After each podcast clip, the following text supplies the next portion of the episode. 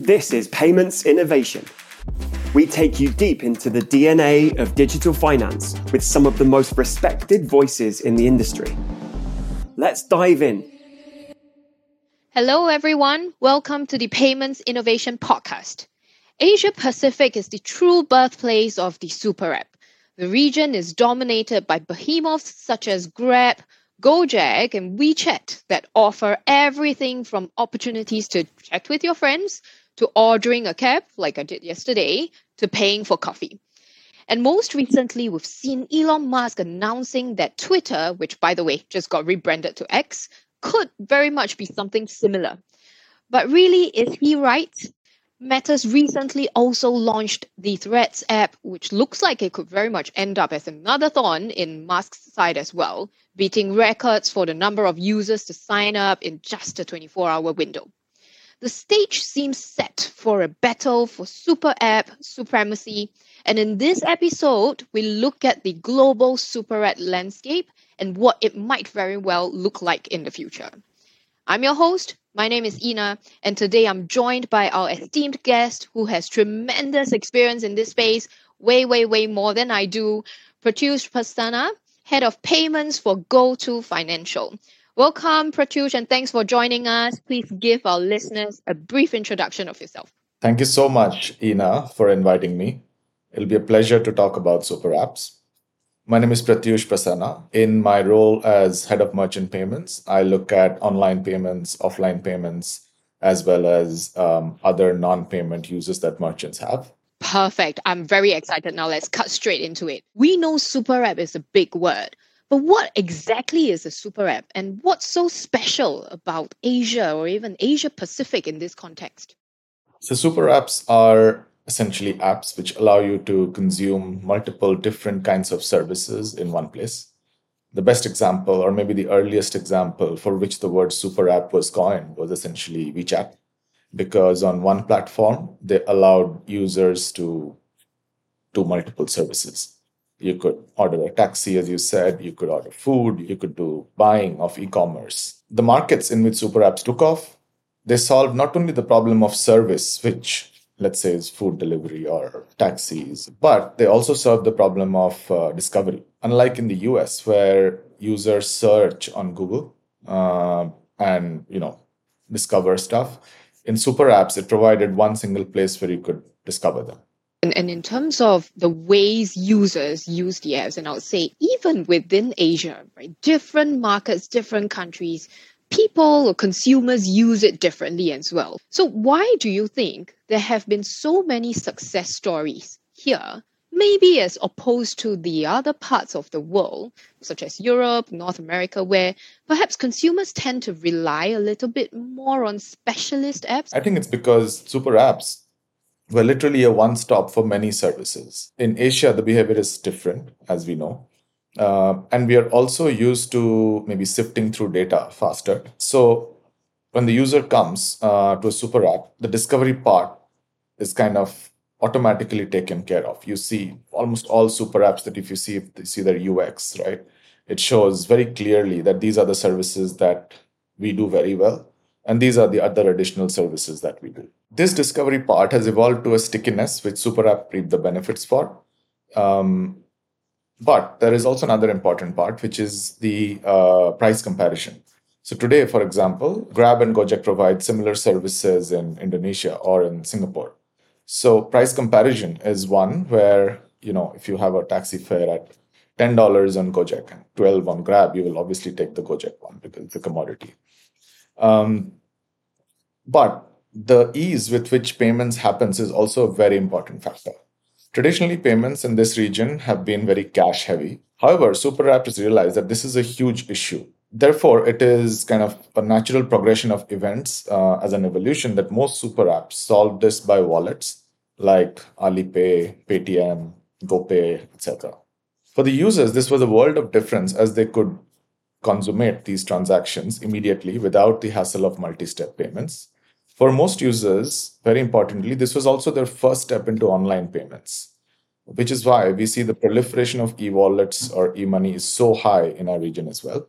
Lastly, the super apps, uh, especially in Asia like Grab, Gojek, and Shopee, have done an excellent job of building out their services in multiple geographies, and they optimize their experience for each market while providing a single experience for users who do travel multiple markets. So these um, have made the experience a lot tighter, which is why people like you and me who live in this part of the world keep on continuously using these apps and services. I'm going to touch on a pretty tricky but absolutely important and necessary topic regulatory.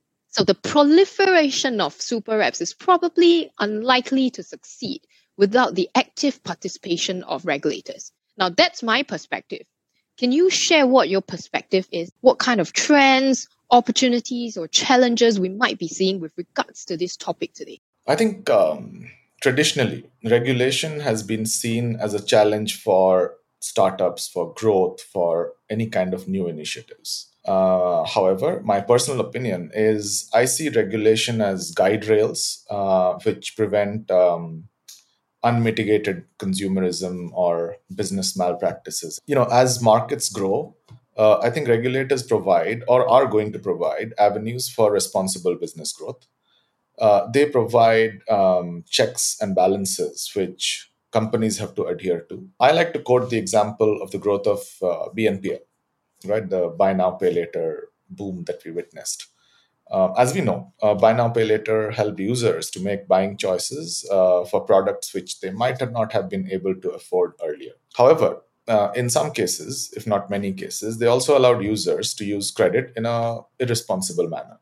Uh, we have seen how uh, regulators in Asia, um, indeed across the world, are now making efforts to incentivize good behavior for BNPL companies and not give loans to those who potentially could have a high rate of uh, default or already are in some sort of registry. I think regulators bring in that element of gray hair in a sense where you are more deliberate about it. You think about the pros and cons. You think about what is good for the country uh, or overall the industry and then go for it. And, and I think based on what you've just said, I could summarize it in, in one line, which is punchy, that growing in the right way is absolutely important with the right approach in order to realize the greatest growth in the industry, in the country, and therefore then we can start to, to also benefit from better products and services. Now, let's park the success stories in Asia Pacific for a while and turn our attention to the Western side of the world. So, as we've talked about at the start of this podcast, right,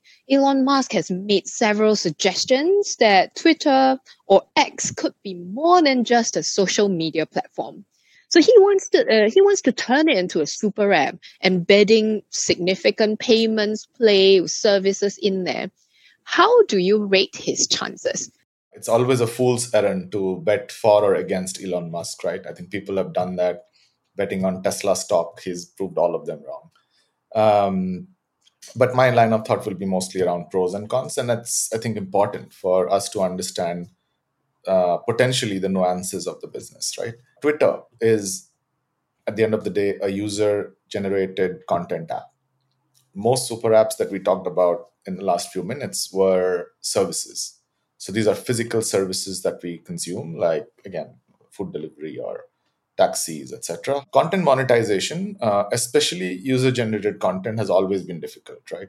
Secondly, sensitive topic, but considering it's Mr. Musk, there is uh, there are cultural sensitivities around it, right? Uh, he doesn't care about, uh, at least officially or, or publicly, he doesn't care about what the sensitivities could potentially be there, which is why um, in today's world where we are seeing uh, the sides move more towards the end, like the left people becoming more woke, the right people becoming more um, right, I guess, uh, it's difficult to cater to both sides of the pie. The third, the third one, which I think is also an interesting one, is that there is no real first mover advantage. Um, user generated content, especially for snacky content like Twitter, is already there. Multiple platforms exist, multiple languages across geographies. And there is no significant advantage that Twitter or X.com has, which is which is not there for others. One of the points that I think is uh, getting very interesting is that um, content plus merchandising is selling. Um, there are a new wave of uh, uh, of individual sellers or even companies which are doing good amount of business on Instagram or on TikTok. In fact, in some of our geographies and the US, TikTok is actually considered an e-commerce site now because they do so many transactions. So maybe that's a good way to monetize, uh, you know, the power of the network as well as the power of the platform itself. Um, and maybe that's the way to go forward. I, I totally agree. But if you want to be a super app that creates value for consumers, you have to be straightforward, clear on your core services, as well as value added services. Though it might be, but payments might not necessarily have to be the core piece, right? So I know Twitter X announcing that oh, we're going into payments, but what value does it create for the consumers? What's the proposition? How does it help in your life, my life, in our daily lives values? I think that's the most important piece. And with that, aside from Twitter, Meta, what are your thoughts around other apps in the global ecosystem? The possibilities of, of those apps evolving maybe into the next super app and into the next WeChat, but in another form, perhaps? Uh, so, my thought is that as buying behavior goes more and more niche, which is around, let's say, e commerce, you know, um, things which you would like to buy not on a regular basis. Like I know that I will take a taxi tomorrow, but do not know when I'm going to buy my next jeans. However, I would like to spend more time discussing or talking to people or seeing what they're wearing on jeans, right? So, um, so as uh, the uh, you know the choice of users goes towards buying more specific products which are non-commodities, that's where I think the disruption is going to come. Uh, the best example for that is, in my mind, TikTok which has fantastic algorithms to know about what you really want, but at the same time, influence your behavior um, in a way that would be a much uh, more nuanced way of suggesting, uh, you know, buying behavior. Uh, and that's when these super apps, because this this is a very different kind of a super app. The earlier super apps were all commodities, whereas this would be more bespoke, customized offerings that will come. And I think these would transcend boundaries again as tiktok has shown where instagram tiktok are pretty much available everywhere in the world. And uh, maybe have a more sticky uh, different value prop than only selling stuff. Totally agree with you and i think this insight is great right?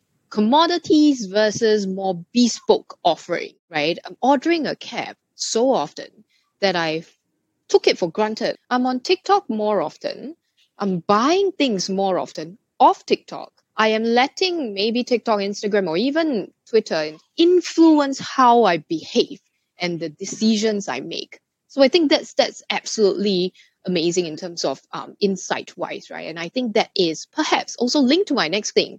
Looking at the um, super apps today, I would say they're still largely domestic. But we're starting to see some of these players looking at crossing the border. Do you then think super apps need to speed up or start definitely looking at cross border in order to succeed in, in a faster um, speed? Well, I'm, I'm quite clear about the answer to this question, which is that super apps must, otherwise, they'll die. Because that's the way evolution happens, right? If you don't look at getting to know the best from what is happening elsewhere, either inculcating it internally or going to those areas and starting to adapt, uh, you will be killed by somebody who's much better than you. The question that super apps need to explore beyond their boundaries is not a business question, it's a existential question. Most super apps should look at exporting uh, what they have cracked well in their local markets and learning from the, the uh, local geographies, right?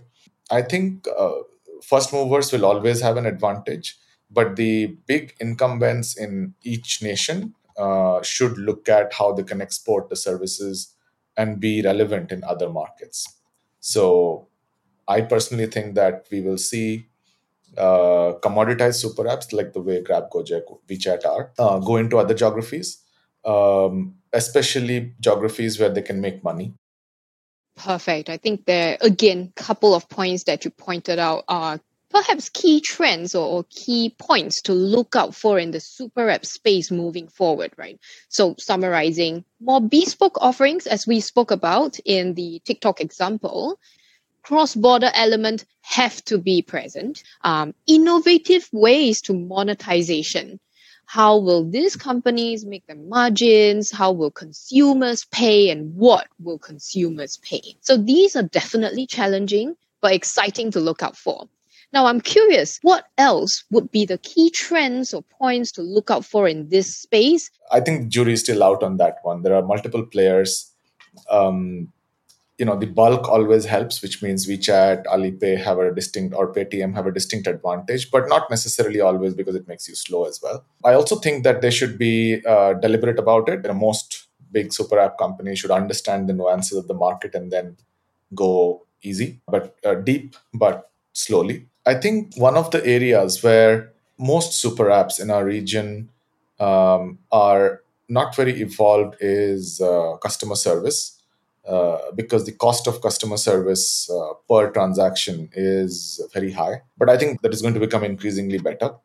Uh, because a you will make your systems more efficient but i think with this new ai tools coming up it's going to be much better um, the second one um, i think is um, uh, there is definitely going to be more consolidation either as mergers or some people dying out and it's already happening uh, like if you see each market in our geography has like two real super apps the rest are all like less than 10% market share uh, which is great because then you can keep on optimizing services for them uh, and the third trend i think is that uh, finally some of these super apps will start making money uh, because not only will they have commodity offerings where they have to compete on price, uh, but they will have other offerings which people will pay for.